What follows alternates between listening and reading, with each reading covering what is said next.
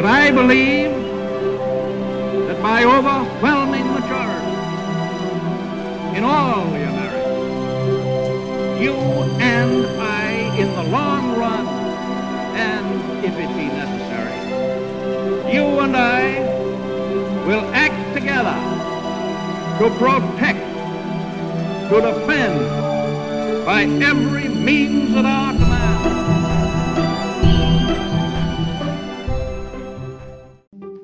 Welcome to the History in Motion podcast, where we discuss leaders, their decisions, and how they shape the world we live in today.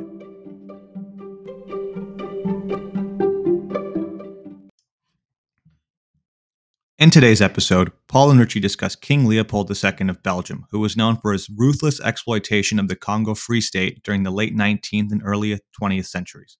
In this podcast, we delve into the atrocities committed by Leopold and his administration in the name of profit and power. We explore how Leopold's pursuit of ivory and rubber led to the enslavement, mutilation, and murder of millions of Congolese people, and examine the role of colonialism in enabling such cruelty, and discuss the ways in which the Congo Free State was used as a laboratory for European imperialism. So, without further ado, let's get into it. All right, welcome everybody to another episode of the History Motion podcast. And today we're talking about, you know, one of the most controversial figures in history with King Leopold of Belgium. And I think Ritchie, we've, we've kind of talked here about how interesting this topic will be because we know a lot of the dark sides of the Free State of the Congo and all the terrible things that happen there, which we'll get into in, into some detail. But we're really kind of really interested in the decision itself that he's making here by not only having a colony, which is essentially par for the course at the time, but to have a a a colony that is just so brutal and treats its indigenous population essentially like animals and basically slaves at, at this point. And, you know, what he thought he was if like, did he think he could get away with it? Did he think that this was something that the world was going to sit by and be like, yeah, that's fine.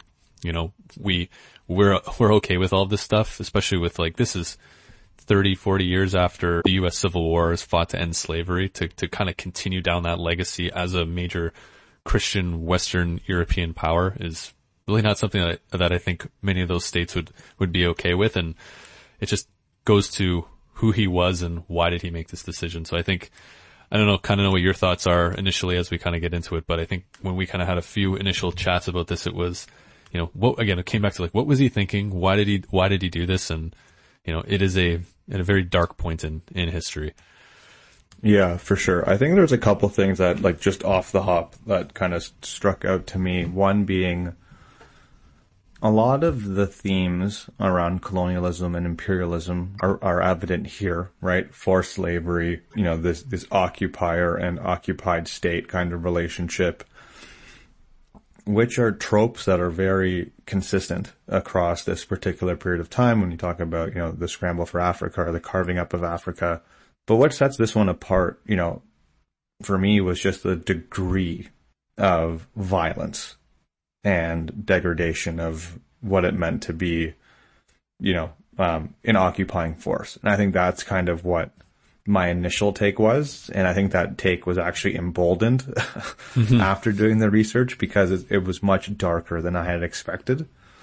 And yeah, I think that's the part that kind of stuck with me after I'd completed the research in preparation for this, for this episode, which is just, yeah, it was happening across Africa. You know, there's a lot of commonalities across colonizing forces. There's always this kind of weird conversation about, you know, quote unquote, who was nicer in terms of colonial powers, which I think is always kind of this weird, you know, discussion that um, I remember taking place in history class. But I think for this particular example, it's just the degree of atrocity that occurred is what really just shakes you at your core, you know, and it goes back to that sentiment or question that we kind of posed, which was, why? Why so cruel? What was the point of doing this with such a, with such depravity? I think that's the word. I think that's like kind of the word that yeah. I kept kind of going back to. Yeah, that's something that kind of stuck with me doing this research. Yeah, and it's we talked a little bit too, right? Of like the why, but also like even just like what was the finishing point? Where did he think this was going to stop? Did he just think like, I'm going to suck as much resources out of the Congo as I can and then just move on without any issues? Was it going to be a rebellion? Did he think he could do it forever? So it's, it's a lot of interesting pieces that I think, you know, w- we will get into in a lot more detail, but I think we need to start with the state of Belgium itself. And for a lot of people who kind of, you know, look back at history, to, for me at least coming in, it was like Belgium just kind of shows up on the world stage and kind of going back to, to where they came from is, you know, relatively recent. So in 1815, Napoleon is defeated at Waterloo and there's a section around Brussels, which is now the capital of Belgium, that essentially comes under Dutch control as under the United Kingdom of the Netherlands. But about 15 years later, there's the Catholic Belgians, Belgians and the Protestant Dutch. And this is pretty common at that time where the Protestant Christians kind of banding together versus the Catholic dominated countries. And there's a lot of friction between the two. And what happens here is the Catholics essentially rebel, trying to say, we don't want to be ruled by a Protestant government. And so the major European powers step in, the United Kingdom, France, Spain, Germany, and they all kind of make a decision that, all right, we, will allow a, a Belgian state to exist, but under the condition that it is a neutral state and will always be neutral. And so the reason I think they come down this line of thinking is you have this new state in Europe that's being created, and there's new states aren't being created in in Germany or sorry not in Germany in Europe very often, and so you know the French and the British and the Germans all fighting over who has influence over Belgium could lead to a war and could lead to some some pretty nasty outcomes. So they kind of say like, all right, Belgium, you can exist, but you're not really going to have much say in major international decisions like us, you know, big boys at the table, right? So mm-hmm. that kind of sets the stage, I think, for you know, where where kind of Belgium is, and they're definitely a, a small fish in a, a really big pond, and definitely don't have the status and the prestige of these these other countries, which we'll get into kind of why that matters in a little bit. But the more interesting thing is, this country wasn't really created with a with a royal family that came from you know traditional Belgian people who rose up, got power, and became in charge. Mm. They the European powers basically looked within their royal families around around Europe and, and went to Germany and picked a, a, prince and said, "You're now the king of Belgium," and that's kind of how the royal family started. Which is just a weird kind of thought of, you know, it's like someone, it's like being in the U.S. and it's like, yeah, we've got a an Austrian king is now going to be president because he's a, from the royal lineage. So I think that's maybe sets the stage, Ritchie, for you know where that royal family kind of starts off in Belgium and, and how King Leopold comes onto the stage as the king of Belgium. Yeah, it's quite interesting, especially when you look at his ties to the royal family or several European royal families.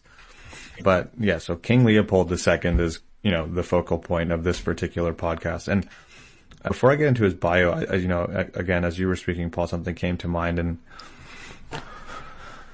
I know typically our podcasts kind of follow a pretty standard format where we look at a leader, a decision, and we kind of go back and forth as to whether it was the right decision or not. And I think this is one of those examples where, you know, we can unequivocally agree even, you know, off the hop without much research. Like, yeah, we don't, um, this isn't necessarily one of those decisions that, you know, there is anything to agree on because it was so atrocious mm-hmm. in terms of what actually happened during his reign. And you know, our goal is to kind of better understand what was his like psychopathy or rationale for this, for, you know, for going in with this level of uh, deprivation to right. kind of enslave the entire Congolese population, which, you know, we'll get into, but yeah, just something that kind of came to mind and just for, for our viewers and listeners to kind of better understand why we took this particular, you know, leader, you know, yep. and this particular decision of, of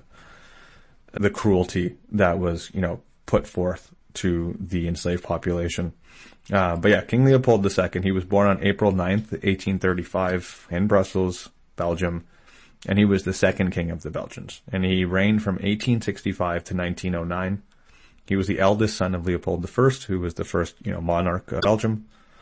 And uh, his mom was uh, Louise Marie of Orleans as we kind of were stating, you know, Leopold II was a very controversial figure in European history and still is today, mainly because of his role in the Congo and the colonization of the Congo Free State.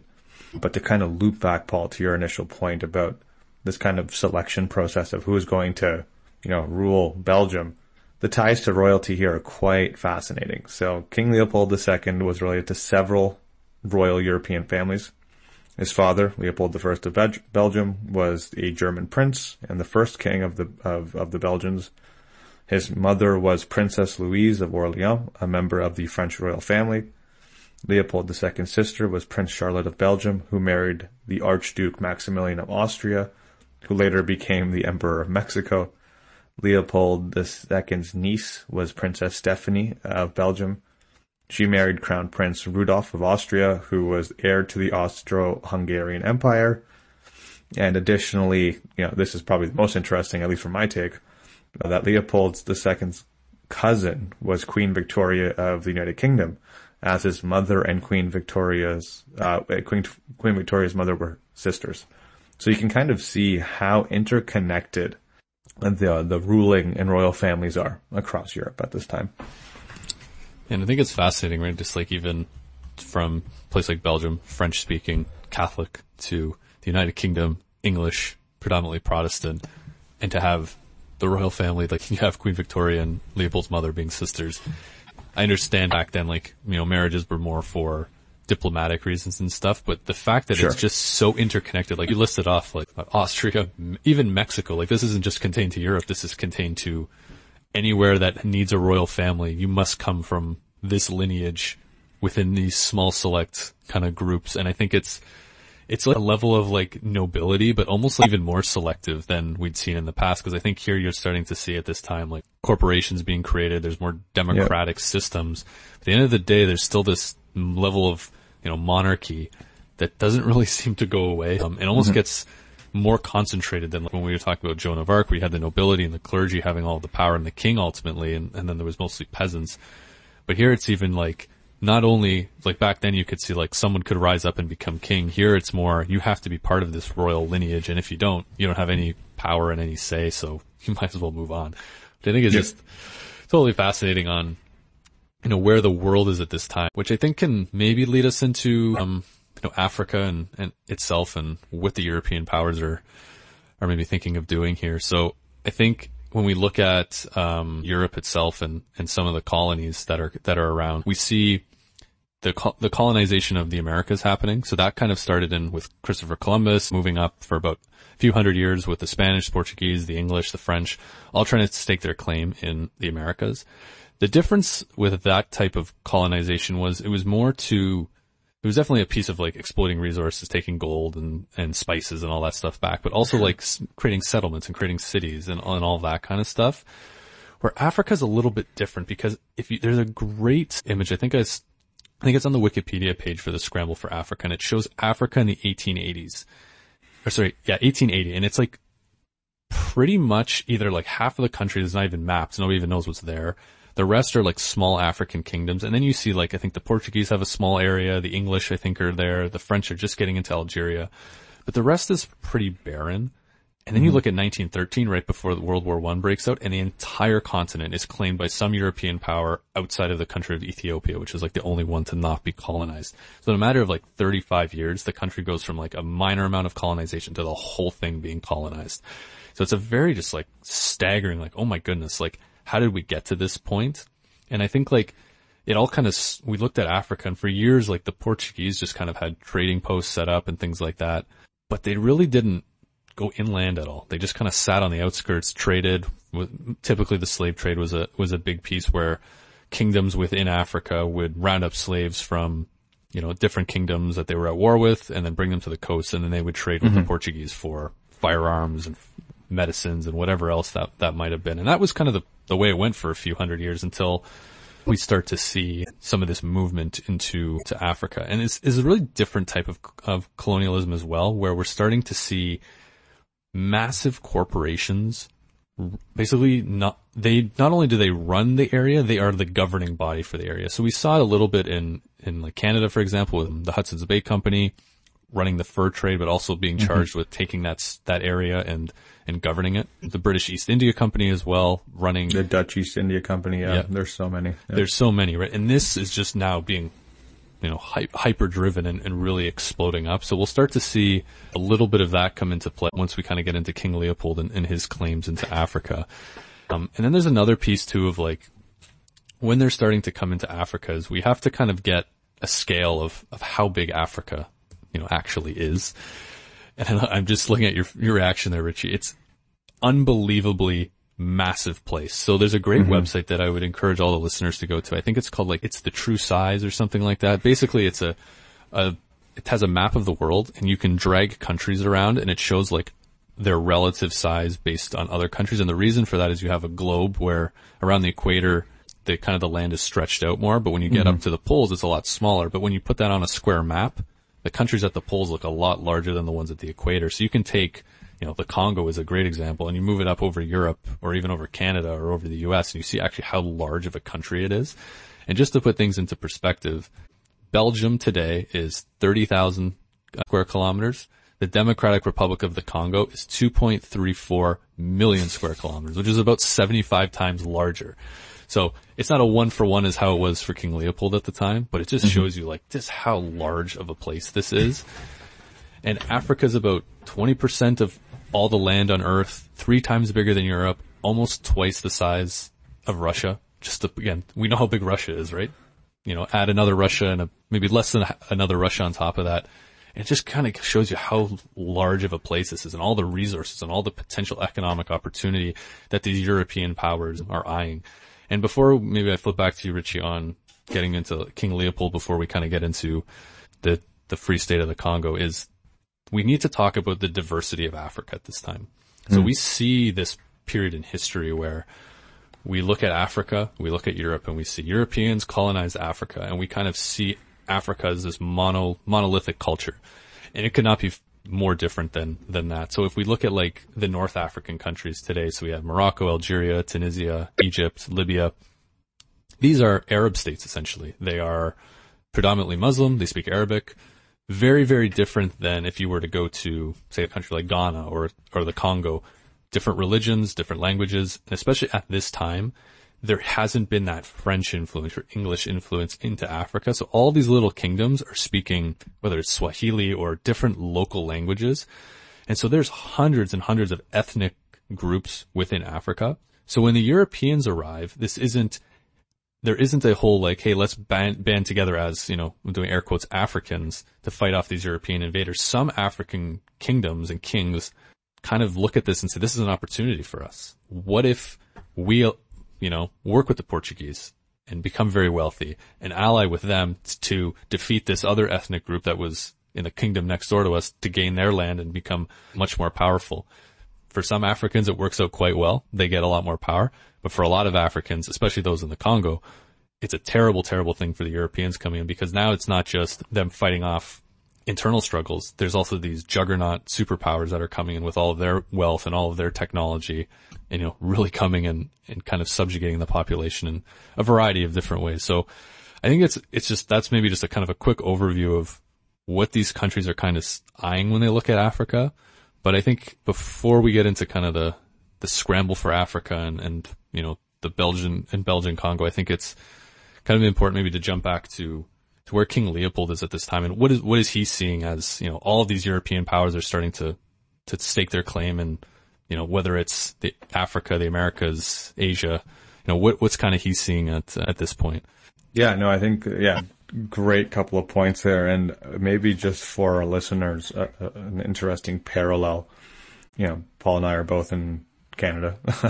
and I think, you know, your point about Africa kind of often being seen as this monolithic culture, but in reality, it's this, um, place of diverse tribes and cultures competing against each other or working in collaboration with each other depending on you know tribal affiliations and or you know trading networks or relationships. A lot of parallels between you know what typically happens during a colonization project if we look at Canada right the British and French using indigenous tribes against each other or playing them off of each other for their own mutual benefit. So I think there's a lot of interesting parallels there that not only apply to Africa, but other colonizing projects and how indigenous groups are kind of, I'm not going to say used, but are kind of integrated into the geopolitical, you know, strategy that is going on or it's mm-hmm. at play at the ground I, level. I think used actually might be a, almost the correct term here is mm-hmm. in some ways like I, just in some of my research I was doing, like you would hear stories of Portuguese or the Belgians or whoever it was rolling into a speak to an African king and saying, "Hey, can you if you sign this document, we'll give you, you know, whether it was like special like there was I think a story of like giving someone silk. He was guaranteed to get some level of like clothing every month, and he's basically in exchange for that signed away rights to like all the mining and everything within his kingdom. Which again, for somebody who's just known their kingdom, you know, is not educated in like the economic theory of the day, doesn't understand like the industrial might of what is about to show up on his doorstep yep. and the potential within that land. They're essentially being used in the sense of, and the word primitive is used, and I, I don't think it's, you know, there's some dark connotations with that word, but I think in yep. terms of like, from a technological perspective, I think primitive is, is probably a, a correct term just in the sense of, you know, they're coming in with firearms and steam power and all that versus, you know, we're still looking at more of like a, a feudalistic society with heavy, de- heavily dependent on manual labor and, and slaves and, and, you know, farming and things like that. And that level of automation hasn't come yet.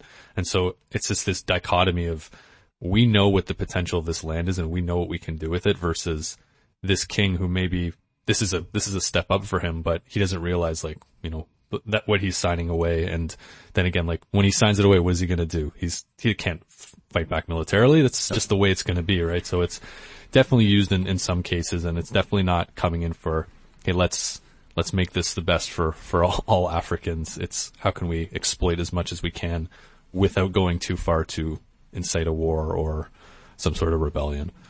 No, I think that's a really good point. I think that's a good segue into kind of a bit more background and context into into Leopold's world at this point in time. So we'll we'll turn it back to, to Leopold II and then kind of look at the early years of his reign, which, you know, based on what I read, it was focused mostly on modernizing Belgium and strengthening its economy, given that it's a young nation. Um, you know, it's funny when people say he was a supporter of the arts and sciences. I always find that's kind of a low bar for monarchs and leaders. It's like, oh, that's great. But under his rule, Brussels did become a major cultural center and he was a major patron of the sciences and funded several expeditions to Africa, including the Stanley expedition, which explored the Congo River. And I think this is a very, very interesting kind of segue because it really touches on those themes of exploitation and manipulation. So the Stanley expedition was led by a journalist and explorer named Henry Morton Stanley. He was hired by King Leopold II to explore and map the Congo River in Central Africa. Uh, the expedition was officially known as the International African Association Expedition. Uh, we'll talk about the International African Association shortly, but it was essentially kind of seen, quote unquote, as this philanthrop- philanthropic organization that was founded and funded by King Leopold II. The expedition itself took place between 1874 and 1877 and was essentially aimed at opening up the Congo region to European commerce and colonization. Stanley led a team of Europeans and Africans traveling overland from the east coast of Africa to the Congo River. You know, along the way, obviously, I'm, I'm, I'm sure they had to endure many hardships, uh, disease, hunger, hostile encounters with local tribes, dealing with, um, you know, just a, a, boatload of sickness as well. Uh, but once they reached the Congo River, uh, Stanley's team, who had traveled by boat to explore it, and his tributaries had essentially created these detailed maps and collected scientific data on the region. Uh, and you know that's where they started to get a sense of how many natural resources were available in the in the, in the Congo at this time. Uh, so they were able to establish some trading posts initially and negotiate some treaties with the local chiefs. The expedition was considered a success in terms of its scientific and commercial goals, but it also set the stage for, you know, the brutal colonization exploitation of the Congo under King Leopold II's rule. And this seems to be a bit of a trope with this kind of, let's call it these, you know, explorative expeditions that colonizers take and how they kind of manipulate indigenous populations in, in, in different parts of the world. Now, there's some stories of, of, of uh, Stanley kind of screwing around with the indigenous populations and kind of using their technology against them. One so story kind of um, demonstrates the power of, of European men. Essentially, hands one of the tribesmen a gun with a blank shot in it and says, you won't be able to kill me with this. So he shoots something dead, like an animal or, you know, something that's close by and turns over the rifle. But before he turns over the rifle, he exchanges live ammo for blank ammo. So the blank ammo, you know, will sound and look like a shot has been fired, but essentially it's not actually shooting anything. So he plays this kind of trick on the, you know, indigenous tribesmen and they fall for it obviously because they've never seen anything like it. And there's countless other examples of kind of, you know, telling them that what was it? Uh, because, you know, at this time in Europe, they've, they've have a much better understanding of lunar cycles. So they can predict what the moon's going to be like in three days. So they tell, you know, the tribesmen that they, that they counter that, you know, in three days time, there's going to be a full moon. And, you know, their prediction's right because they're, they have that accuracy and, and scientific knowledge behind them. So they're able to manipulate and exploit based on their technological advancements, right? From the very beginning to kind of establish that sense of superiority over, over, over the local peoples. Yeah, it's kind of, it's a sad kind of reality, but like you can kind of understand it. Like for someone like Stanley, he's, he's got a job to do. He's been tasked to get these treaties and also survive, right? This is not a, a walk in the park. This, you know, there's been many, we hear about these, you know, expeditions into the Amazon and into, you know, the Congo itself. It's very, you know, nobody really knows what's going on there from mm-hmm. at least a European perspective and being able to win over some of these tribes, it's kind of essential for survival, but yeah, it does seem a little bit, it almost seems like cheating and a little bit dirty and some, but at the end of the day, like, why wouldn't he use those tools that are in his tool yeah, belts? But, yeah. and I think that's, you know, again, a theme that we're going to see is this superior technology and superior kind of technological and scientific understanding of the world. This is going to be used, you know, that again and again to, to kind of push their, I guess, European rule over, you know, these different areas in Africa. Yeah, it's interesting too, right? Like I know you'd mentioned previously that typically a lot of the, the trade posts were coastal in nature, right? This kind of network of coastal trading posts with European powers. And then you see a shift, right? In the later part of the century where, no, we want to get into the interior of Africa. And now you have various European powers, you know, this is the scramble or the carve up of Africa, however you want to kind of title it with this, this new interest and effort put forth to get into the interior of Africa, map it, understand it, understand what's available there in terms of resources, understand, you know, the population makeup, things of that nature to really better understand how they can leverage what's going on there to, to their advantage.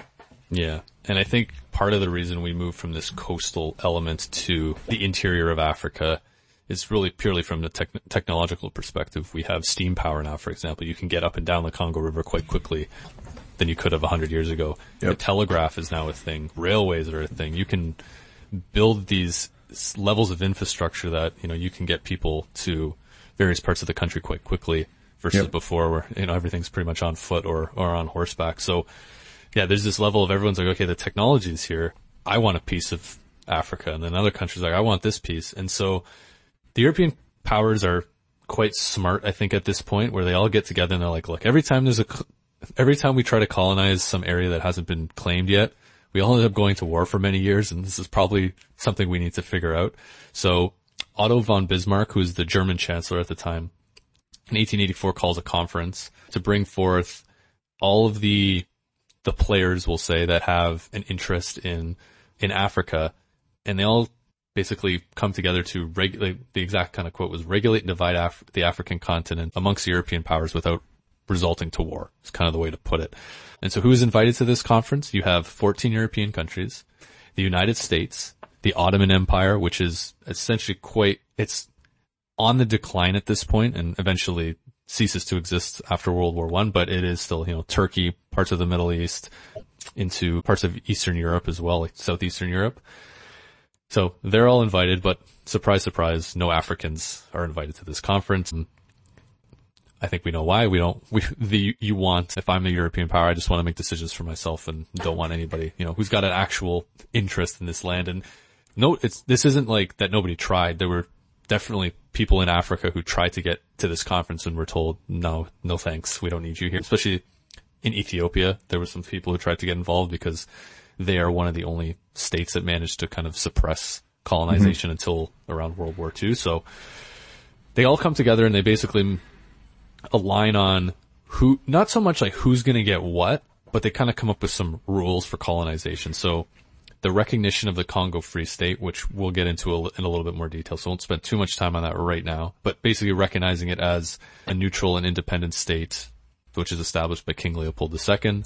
Uh, rules for territorial acquisition, so it's like if you want to take a claim at a certain spot, like you can't just come in and kick another European country out. There needs to be basically a conversation over it. This should be free trade amongst the major rivers within Africa. This is an interesting one. They said the pro, the prohibition of the slave trade. So there's to be no slave trades anywhere within Africa at this time where the Europeans are involved, which is a big shift, right? Like we've mm-hmm. just seen the U.S. Civil War end 20 years earlier, but slavery is still very prevalent in Africa at this time. So the, the transatlantic slave trade is, is dwindling and almost non-existent at this time. But on the Indian Ocean side of Africa, there is still a slave trade going on. So there's these quote unquote Arab slave traders, which are um, mostly Central and Eastern Africans who are rounding up slaves and trading them to um, Middle Eastern countries like Oman is a big place where we're seeing a lot of slaves go, and then to other places throughout the Indian Ocean that are still growing sugar and all these cash crops. And so they're saying, okay, if we're going to come in and take over some of this land, we're going to actually have to put an effort to, to stopping slavery. Number five was protection of native inhabitants. So the conference recognizes um, that European powers are to protect native inhabitants and their property as well as promote the development of their territory. So again, great in theory, and we'll see how that's not always followed in, to some very, very large degrees. And then just notifying everybody that what they're doing. So it's not just like, so if the Europe, so if the Portuguese show up somewhere, they don't see the French standing there and they're like, oh, well, this is awkward. we all thought we had this land. And it's just essentially a kind of a a set of rules that come together and I think we do see some of some good come out of this is, you know, I think I don't want to get into a whole is colonialism good or bad because it's a, it depends where you're talking about and what you're talking about and it's a it's a really large discussion. But there is some good that comes out of it in the sense that um, there are things brought to Africa that they never had before. Like there's a, been a lot of revolution in medicine for example. So a lot of charities are going into these uh, countries and bringing medicines and things like that to kind of help you know, with some just very basic diseases that need to be dealt with. But there's also this other element too of these countries are all Christian in some fashion and they're going into Africa and there's this level of we are here to save the Africans from not getting into heaven, not being Christian. And we have to remember, like, it sounds like I kind of scoff at it and kind of laugh a little bit of like, that's just a bit silly. Like, why don't, you know, let everybody live with whatever religion they want. But there's this level that we have to remember in Christianity of like, if you're not Christian and you don't kind of accept God as, as God, there's a chance that you won't go to heaven. You, and you may either go to hell or you may, you know, some other theological response to that. And so the important thing is that a lot of these missionaries and stuff that are going in and even these world leaders, they legitimately think they're saving these people. If we convert them to Christianity, we have now saved them and give them access to an afterlife. And so there's this like deep level of compassion almost that's coming. Like if we get in there and we convert these people, we've done more for them than they could possibly ever imagine. And so again, some good does come out of this with some of the missionary work and all of that, but then the kind of capitalistic side of this comes in where you have so much money that can be taken out of these places by these corporations that are set up. And then on top of that, you know, capitalism is really growing to a level where it it's kind of almost out of control in some spots where like we used to be in a world where the king had all the money and all the power and would kind of make the decision. Now, if we look at somewhere like Germany, Otto von Bismarck has to make the, you know, these massive corporations in Hamburg, for example. He has to make them happy. He has to kind of work with them because he knows that they have a lot more control than they may have had 50 years earlier. And we're starting to see that change. So there's part of this is where they definitely want more power and more prestige and more ability to gain wealth, but they also have these these huge corporations who are like, we have a chance to grow bigger and larger, and if we don't get a piece of this, somebody else will. And then that's also kind of the final piece is this is a power struggle at the end of the day.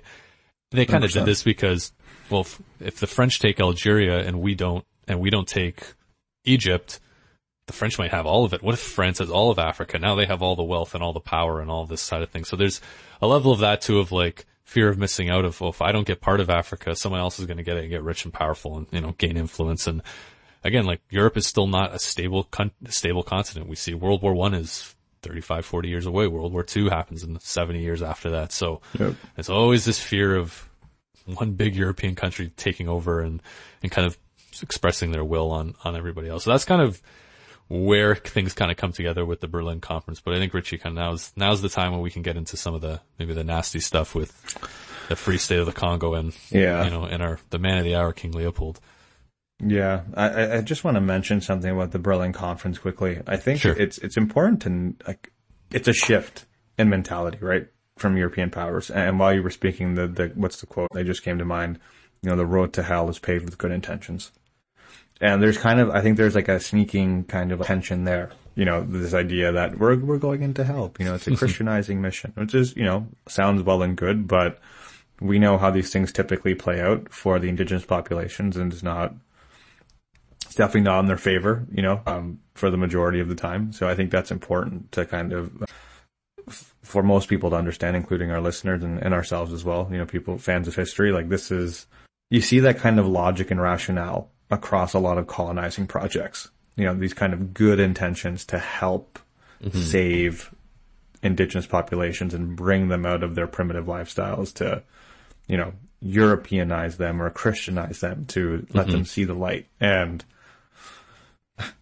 sure. And it doesn't usually play out very well. And as you'll see in this particular context, it played out, you know, horribly. But if we, if we turn the, if we turn it back to kind of King Leopold and how, how, how this his approach kind of changed. And I think, you know, there's a, another parallel here with these kind of pseudo colonizing capitalistic companies that represent, you know, national desires for how to kind of ex, not not necessarily exploitative in nature in terms of what their genesis is, but to kind of work more freely than governments can to be able to extract value that, you know, can only be done in, you know, the free market with an enterprise kind of mindset. And that's where we kind of turn the turn to this idea of the International African Association. So, you know, you have the backdrop of the scramble for Africa, you have the Berlin Conference, you have European superpowers vying for control of different parts of Afri- Africa. It's being carved up against all the people, all the main European powers who are, you know, have a seat at the table. So, obviously, Leopold II becomes interested in acquiring territory in Africa for himself. Makes sense, right? Symbolically speaking, it is kind of a stamp of accreditation that you are a European superpower, you have legitimate sway and leverage, and now you have a seat at the table. So of course he wants, you know, a piece of Africa for himself. So in 1876 he formed the International African Association, which claimed to be philanthropic in, in, in nature, and it was aimed, at least on paper, at promoting scientific exploration and the abolition of the slave trade. However, in reality, the organization was just a front for Leopold II's plan to colonize the Congo.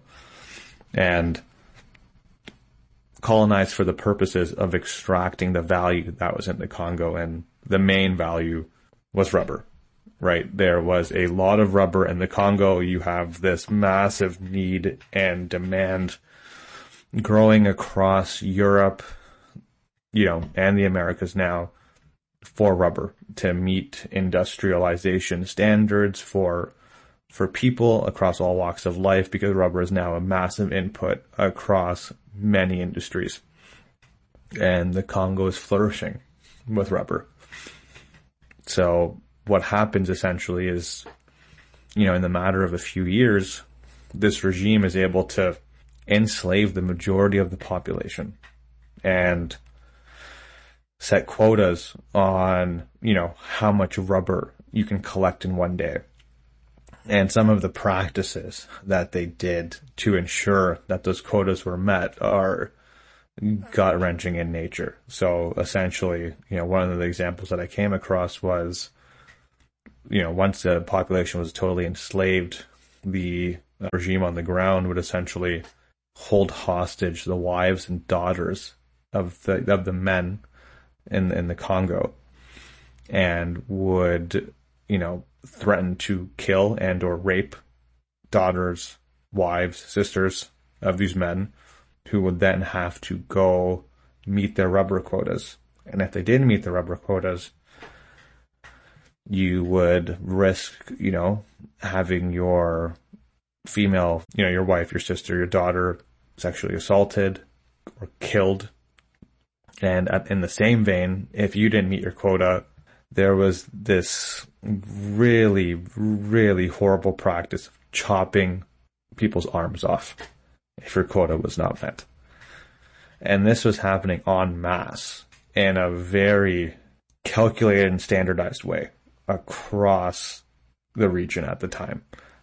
And it, it's it's quite powerful to see like the exploitative nature of this to be able to extract value from the Congo and how far you know Leopold and his regime are willing to go to essentially beat down the population for the sake of extracting every you know morsel of rubber and value they could from the Congo Free State. Yeah, it's it's a sickening and just like and again the fact that it's so recent where you can see pictures of you know some African guy with just no hands because they've been chopped off for like that I think is a level of like when we think of like medieval history and stuff again there's a level of separation of it was 500 years ago so that's just the way the world was this is you know within a, a century that the both of us were born in which mm-hmm. is on another level of just just makes it just much more terrifying and much more you know doesn't sit right it doesn't sit right with anybody and like to even make things worse I was reading something about it, I think it was when if a, a Belgian, so not Belgian, so if a Congolese soldier, who again, it was Belgian white, you know, lieutenant or whatever, had a basically a group of Belgian soldiers and police under him. For every bullet they fired, they would have to take the hand of the person they killed. But if they, for example, took a shot and missed, they would be reprimanded. So what essentially started happening was people were going around and simply hacking off people's hands and using them as almost like a currency. It was like, I need, I need some hands because I can't go back without enough hands or I'm going to get killed. And just like the, never mind the physical element of how, you know, messed up that is. It's the psychological damage of every mm-hmm. day you go out. If you don't meet your rubber quota, if you don't bring back enough hands, that's it. You're dead. Even worse, your wife is dead. Your children are dead. And, you know, it, we'll get into a little bit of like the what the heck was going on there to begin with. But the other thing I think is worth mentioning is this is not a Belgian colony either. This is King Leopold's yes, personal property. Yep, great point. Great which is very, very unique at the time. We don't really see like the King of England saying, you know, this is my personal property. So in this case, like any sort of democratic system that Belgium has at this time, technically King Leopold doesn't have to report to them. He's, it's his land. I can do essentially whatever he wants with it. And so I think that just gives this level of oversight that's just essentially non-existent, but it also puts the blame on him entirely in my eyes, right? Because like, yeah. if this was culpable. A, yeah. It's is your land, right? Like yeah. I would, I always say when I look at like corporations or countries, leaders still ultimately responsible, but there's a system that's in place sure. that yep. should stop a lot of these things. But in this case, like there's no there's constitution. No Yeah, there's yeah. just that's what it is. So, yeah. yeah. it's it's crazy, right? Like, and, and I think just for some broader context, so essentially we're talking about the extraction of resources, and in the in the Congo Free State, the two big ones, rubber and ivory. And, you know, what we're essentially talking about, you know, at a high level of abstraction is a enforced and brutal system of forced labor that resulted in the deaths of millions of Congolese people. And the estimates about how many people actually died during his reign is, is quite, you know, it's quite the spectrum. But I think I came across anywhere from two to 15 million people. just let that sink in. Yeah. Right. Even on even the low end, the, right? Yeah, yeah, even on the low end, two million people and you know, I'm just going to assume the low end's wrong. Like mm-hmm. that's my gut reaction is that even, yeah. even worst case scenario, if that's the low end, I'm going to assume someone, you know, did math in a, in a very risk averse way, very mm-hmm. conservatively to put those numbers together. So I would assume it's much higher. Yeah. Yeah, I'm just yeah, I'm just taking all of it in because it's just the fact that it's all purely for I guess it's, you know, classic old fashioned racism at the time. Like Yeah. definitely can't walk away from this and not just saying like there's a there's a level of subhuman to this. There's a level of Yeah. Congolese are animals and we can use them to our will. Like yeah, tr- they're treating them like, you know, oh you you can't you didn't meet your quota. That's all right. We can get rid of you. It's like again, it's how like a you know almost treat a farm animal or something that's not you know a cow that's not producing enough milk. It's like oh you might as well just kill it and eat it or something. Like it's just this bizarre way of just treating humanity. And again, I keep coming back to at this time in history, you know, we racism is still a thing that exists, but the level of just like treating people like like I don't even know what you could say like animals like subhuman is just it's something that like the world, especially the Western world, seems like it had got past, um, which I think kind of goes into the the reaction that I think we'll, we should get into a little bit of when when the world starts to find out what's actually going on here. yeah. I think before we get into that, just a, Mm-hmm. maybe a quick couple of points for our listeners just to kind of really hammer this home and make it real. Cause I know some of these conversations can typically be a bit high level and it's hard to kind of grasp to see what it was actually like on the ground. When we're talking about rubber, we're talking about rubber trees. So I didn't know that actually that rubber was extracted from trees. So there's a little bit of a little factoid for our listeners. So that's where the rubber was kind of coming from. And maybe just to double down on the cruelty, because I, I, I really want people to understand how horrible it actually was. So we're talking about forced labor for these rubber quotas. Some of the practices to enslave the population, including setting villages on fire so no one could hide, setting up rape huts for the, the regime on the ground. So the name that I came across, because I was kind of curious, like, and, and to your point previously, like, yeah, this was King Leopold's personal property, right? So who's doing the work on the ground? They were called the Force de Publique. And, you know, they were notorious for the brutality that they, you know, put upon the, the population of the, the Congo Free State. And they were proud of it. Like there was a lot of empowerment around how brutal the Force Publique was on the ground. So far where they would have like, you know, competitions as to who chopped off more hands for, you know, whoever, you know, had brought in less or more rubber. Um, it's, it's crazy. Like it's actually kind of nauseating to think about. And that, that, that same sentiment that you shared previously, Paul, about this kind of subhuman, dehumanizing, you know, reality that exists with this level of, of cruelty we had talked about it offline, but I think it's worth mentioning just quickly here. This idea of the human zoo, which was exactly, yeah, exactly, uh, which they held in Belgium, which was essentially, uh, you know, and it's not just Belgium. There are other examples. I'm not going to name them because I don't know them off the top of my head, but a quick Google will definitely get you those results because I don't want to throw anyone, you know, under the bus unnecessarily. Uh, but if you're interested in learning more about it, feel free to Google it. But this idea of the human zoo, where in Belgium they would kind of take people from the Congo Free State and put them on an exhibit. So Belgians could kind of go look and see from a distance what these primitive beings looked and acted like in their natural state. That doesn't hammer it home, you know, like this this level of you know European superiority versus you know African primitivism. I don't know what else could. Yeah. I think like something that when I heard that, two things that come to mind. One is like thinking like any sci-fi movie where aliens take humans and put them into zoos or do experiments Yeah. on them. It's it's such a sickening feeling to think that like any any sentient race of whatever are doing that to another group of people, let alone people who are, you know, from the same planet and really not that far away from each other and who are exactly the same other than just skin color. Something about that just, it's like, you hear about all the violence and stuff and part of me can go like, okay, I, you know, history, we talk about history. This is what we do. It's violent. It's bloody. It's It's terrible fi- yeah. and so as terrible as the Congo Free State is, part of me can go, okay, I, you know, it's terrible, but sometimes, you know, this is how we are as humans. Sometimes we're incredibly violent creatures.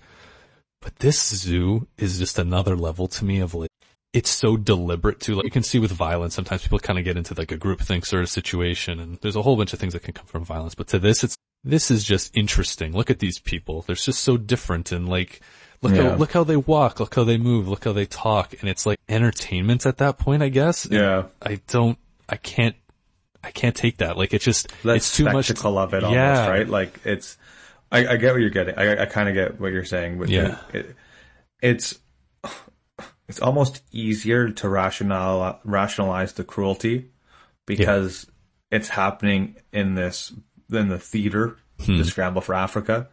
You know, slavery's been abolished, but there's forced labor going on all over the place. European powers are carving up Africa. So it- it's not to say it minimizes what King Leopold and Definitely the Fourth not, yeah. Republic did, but it it kind of toes the same line, right? It is Yeah. on the same spectrum of what else is going on. Yes, it is a uh, horrid example of what's going on because it is at the extreme of the spectrum, but it still exists within that kind of box of what is going on at the Yeah. time within that particular setting. Whereas the human zoo, this idea of kind of putting people on exhibition, the spectacle around looking at the other as this primitive being, there's something a bit more guttural about it because it's not trained soldiers or militia that this is aimed for. This is a spectacle for your ordinary person Yeah. to go see how these primitive beings live. Yeah. And it's like there's, is this a family outing and stuff? Like you bring your kids. Exactly. Like and that, that's the part that Yeah. kills you, right? It's like that's oh, what are we doing this Sunday afternoon? Oh, we're gonna go visit the human zoo. Mm-hmm. Yeah. I think that's enough of that for me, to be honest with you. Yeah. I think, I think that, that sets it home and Yep. yeah. un- un- unbelievable that, you know, just over a hundred years ago, that's what was still going on. And, you know, it makes looking at the two world wars and the Holocaust and all the terrible things that happen, you know, you can kind of, there's something deep within our nature. And I think this is a very interesting conversation for us maybe to have another day on as we kind of get through more of these of this is what we're capable of as, as humans and Yeah. how, how it can just happen. bef- And next thing you know, we're in a, we're in a situation like this, but yeah, I think we can, we can move on to, uh, to kind of maybe whatever's coming next year for the Congo Free State. Yeah, so I think as we kind of look forward into, you know, how this kind of becomes undone, right? It, this goes back to our previous point. I I guess our previous, like, our initial question as to Right. how did he think this is actually going to pan out, right? Yeah. I, which is mystifying to me. You know, in a in a world that is becoming increasingly interconnected, you have railways, you have telegraphs, you have journalists who are traveling across, you know, the African continent, collecting stories, sharing those stories with Europeans. Did he honestly think that news of those atrocities and the brutality of his regime were not going to leak out? Mm-hmm. Because ultimately they did, and I personally think it's it's quite foolish to think they never would have, right? Mm-hmm.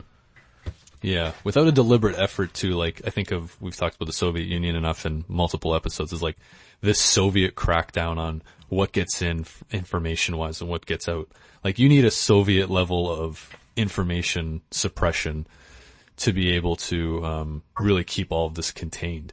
And he doesn't really do that. Like we talked about before, like journalists are just showing up and like, oh my God, like what is happening here? And like, this is actually, there was something that I kind of found interesting was this is like one of the first, kind of big international stories that's broken by like mainstream journalism. So there's big articles in the New York Times, for example, talking about all of this and this international reaction that comes out of it is, oh my God, this is, this cannot happen, especially too when you have Christian uh, missionaries that are going in there with the whole intent of, you know, like we said, saving and, and helping out these people with a very generous and kind of kind intention and then seeing all of this, like, of course this is going to get out. And I think the international community condemning it so vividly, so quickly is maybe if there's anything good that kind of comes out of it is everybody puts their hands up right away and goes, Oh no, this, this can't happen and, and it needs to stop. But I do think it's interesting how kind of the media played a, a big role into this. But like, again, what was he thinking? Lock that country down. Don't let anybody in because it's gonna, if it's gonna get out, like, did you think like, this, everyone was just going to be like, yeah, this is, this is fine. It's, oh, it's, just, it's personal property and oh, it's Africa. Who cares? Like, this is, you know, I don't know. I don't know where, where he, where he was going with all that. Yeah, it's, it's actually kind of mind blowing to think that it's hard. It's so hard to say, right? I, mean, I think we can get into his kind of psychopathy because you know we're not by any means mental health experts, but you know we we are history junkies who do a lot of research. But to the point about like letting journalists in and letting that information kind of leak out. There was a couple of examples that I came across in terms of people who kind of played a role in spreading that information. One was Edmund Dene Morel. He's a British journalist who worked for a shipping company he, he had a contract to transport goods to and from the Congo. He became suspicious when he noticed that ships returning from the Congo were empty, while going to the Congo were full of supplies. He eventually discovered that the goods being transported from the Congo were rubber and ivory, obviously the two main resources that, that, that King Leopold was interested in extracting, which were being produced through forced labor, uh, labor and exploitation of the Congolese people he ended up, you know, writing about this and founded the Congo Reform Association, which campaigned for the end of the abuses. You have, and this is just one example, right? You have right. countless examples of journalists that ended up hearing and finding out about the atrocities that were going on that would eventually kind of leak out, which would, you know, bring down King Leopold and, you know, end his reign ultimately. Yeah. And I think, so kind of what I think next, right? The, once the international community I think steps in, right? It, it gets handed over to Belgium proper, I guess, and becomes yeah, in 1908. Yeah, yeah, it becomes a typical colony, I guess, in that in that sense. And you know, it's definitely not free and clear for the Congolese at this point. This is not oh, it's not under King Leopold's control, so everything is good. Like something that that I find interesting, and if we even look at Congo today, they've, I think they have the longest running civil war right now in the world. I think it's like been like 25 years or something like that. And so I, was reading about like Congo becoming independent in that, and, and something that was interesting is even up to the point where the Belgians were in control was it was still a suppression of the black population there in terms of an education perspective, for example. So think of know King Leopold rolling in in 1880 roughly, and then all the way to 1960 of this suppression, and then you let the country become independent. You don't have any doctors, you don't have any lawyers, you don't have any people who are educated, you know,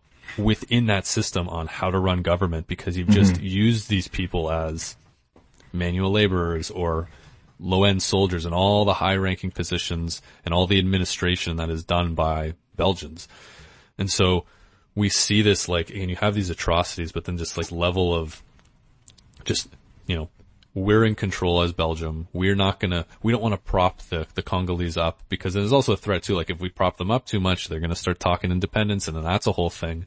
Yep. And so you just see like this whole kind of taking over of this place and just suppressing the people from the most brutal ways to also just like keeping them down and then just being like, you're free, kind of go on your own it's just like it's a just a terrible start to finish on, and, and yep. just really poor execution again. Like, what did they think was going to happen at the end of the day? And it, it goes from King Leopold into Bel into the you know the whole Belgian state itself.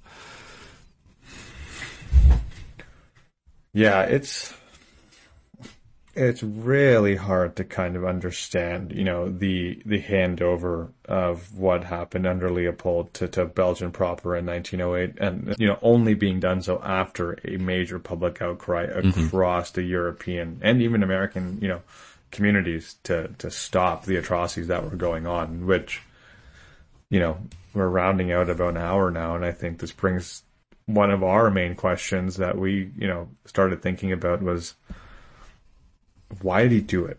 Mm-hmm. You know, what kind of person does this? And again, we're not mental health experts, but uh, you know, I had to go down this road because sure. I was so, oh, yeah.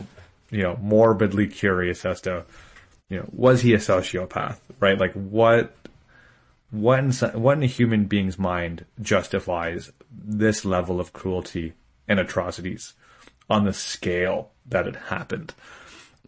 And there's been a lot, uh, obviously this is a very hotly debated and discussed issue on whether or not King Leopold, you know, was a sociopath in the term that, you know, is correctly used in, in you know, modern context as antisocial personality disorder. You know, for his brutal exploitation of the Congo Free State, you know, killed millions of people, anywhere from two to 15 through the forced labor, through starvation that occurred, you know, through disease, did he have, you know, was it a lack of empathy or concern for the feelings and welfares of others, or did he just not care about social norms? you know, was he just naturally, you know, manipulative and exploita- uh, exploitative? You know, a lot of historians, you know, maybe not, maybe not a lot, I'll say many historians have pointed to Leopold's behaviors as actually being evidence of antisocial personality disorder because um, he was kind of known, obviously, in hindsight, towards uh, for his cruelty and indifference toward the Congolese people. But it's hard to kind of parse that out, right? Is that an antisocial personality order disorder trait, or is that just a sign of the times as a European power, right? It's right. it's, it's hard to kind of balance that tension up between the two. Um, obviously, it's hard to historically diagnose people with mental health disorders. And I think it's more complicated than that at least from my perspective, because if you look at his cruelty in the Congo, yeah, I can see how some of his personality traits uh, potentially can be seen as having, you know, antisocial personality disorder, but we also have to consider the backdrop of his family and the setting he's growing up in. You know, there's this, there's this, uh, the royal, you know, monarchical rule that's going on across Europe. Highly competitive, highly ambitious where success is measured in terms of power and wealth. However, and this is where it gets super interesting, is that, you know, some of the historical documents and research show that he was a very solitary and unhappy child who lacked emotional support from his parents. Later in life, he was very introverted and secretive in nature and had very few close personal relationships, which to me sounds like a recipe for disaster. yeah. Especially when you're running a country and a, and a whole, and, and you have an entire chunk of Africa essentially as your backyard. And I think it just goes to like the level of like you're seeing like the solitary piece and like living in that royal environment where you're not maybe getting you're not seeing the traditional family love that maybe a normal family would see, right? Like and maybe that was just the thing, like for someone like him not growing up with a lot of empathy and, and not really being able to express it in, in one sense. I think there's also an element of and we talked about a little bit at the beginning, you were kind of saying like this like having a colony was a stamp, right? And we talked about yeah. Belgium being this new neutral state that's not supposed to really mess around with much just kind of do their own thing and be a passerby. This is a way to legitimize, legitimatize him and say, yep. like, you have this huge area of land and then you're just getting ridiculously rich. And I think, again, old fashioned greed is going to come into this as well, right? Like, yep. the money's pouring in. People are telling you things aren't great, but the money's good. So why ask any questions, right? And it may, it may not have been that he was necessarily this like dark and evil person. He may just have just kind of just turned a blind eye to everything and was just a really weak person at the end of the day as well, where he's just, I don't care what's going on. I got my money coming in. I don't want to know more about that. Let's, let's talk about something else. And maybe there's a, a, balance of both there, but again, we'll never know for sure. But I think, yeah, there was, there's definitely multiple things compiling to, to see who this, this person was. And cause like, I think a, a strong leader who's able to understand the political arena at the time would not have, would have, as soon as caught wind of this, would have either buried it or shut it down because letting it continue freely is essentially a suicidal decision for for your whole enterprise at this point. Yep. It's a dark period of history, right? I think the annals of history, as much as there is good, there is a lot of violence and a lot of bloodshed, and I think this particular era is is is truer than most. Um, specifically because it's in the modern era and it's not too far removed from our present day that it kind of hits a little bit differently. And that, that is no way, you know, as a, a pass for what happened. This is just an extreme example of, you know, what was going on at the time. Yeah, and I think there's extremes on both ends, right? We see this. There's this is the extreme of the violence and the this, you know, looking at people as subhuman in that, but then there's also, you know, you look at the good things that were happening at that time and there were things on that extreme end which, you know, were unthinkable 20, 30 years before. So exactly. That's, that's the, the great thing about history, right? Is we, yeah. we see these peaks and valleys and it's, it's messy, but it can also be beautiful at the same time. But, yeah. um, this one I think was, yeah, definitely a, a valley and deep down in that valley of just the worst that humanity can can do to one another and Yep. Yeah.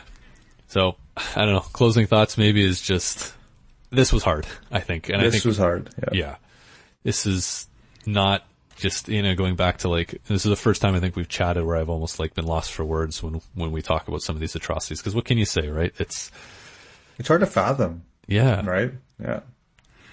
It's hard to relate to. It's hard to fathom, and we live in we live in an era where it's it's just so hard to imagine anything like this happening in the modern day, right? And then you get this kind of gut check when you look at the dates and you're like, oh man, we're not too far removed from this, and that you know it makes it real.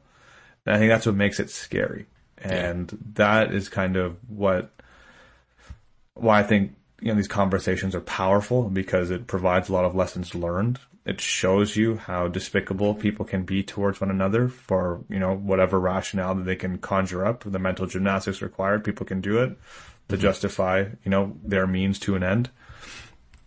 And I think it's important for us to kind of understand the depravity and darkness that kind of exists in the annals of history, uh, specifically in this era, um, because I think you know, if we don't learn from history, we are doomed to repeat it. And I think that's kind of why we do this.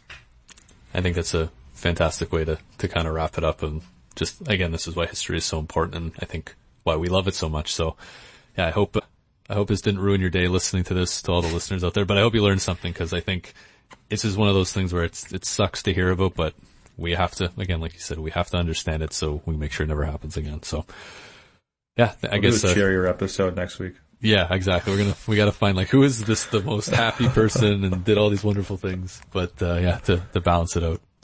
But yeah, this was a this was a good conversation, Rich. Uh, again, appreciate it as always, and uh, thank you to everybody uh, for listening. We will see you uh, next time.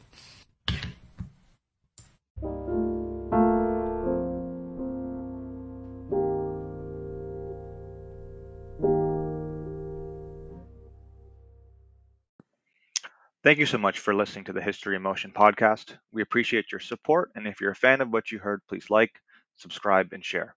And we'll see you next time.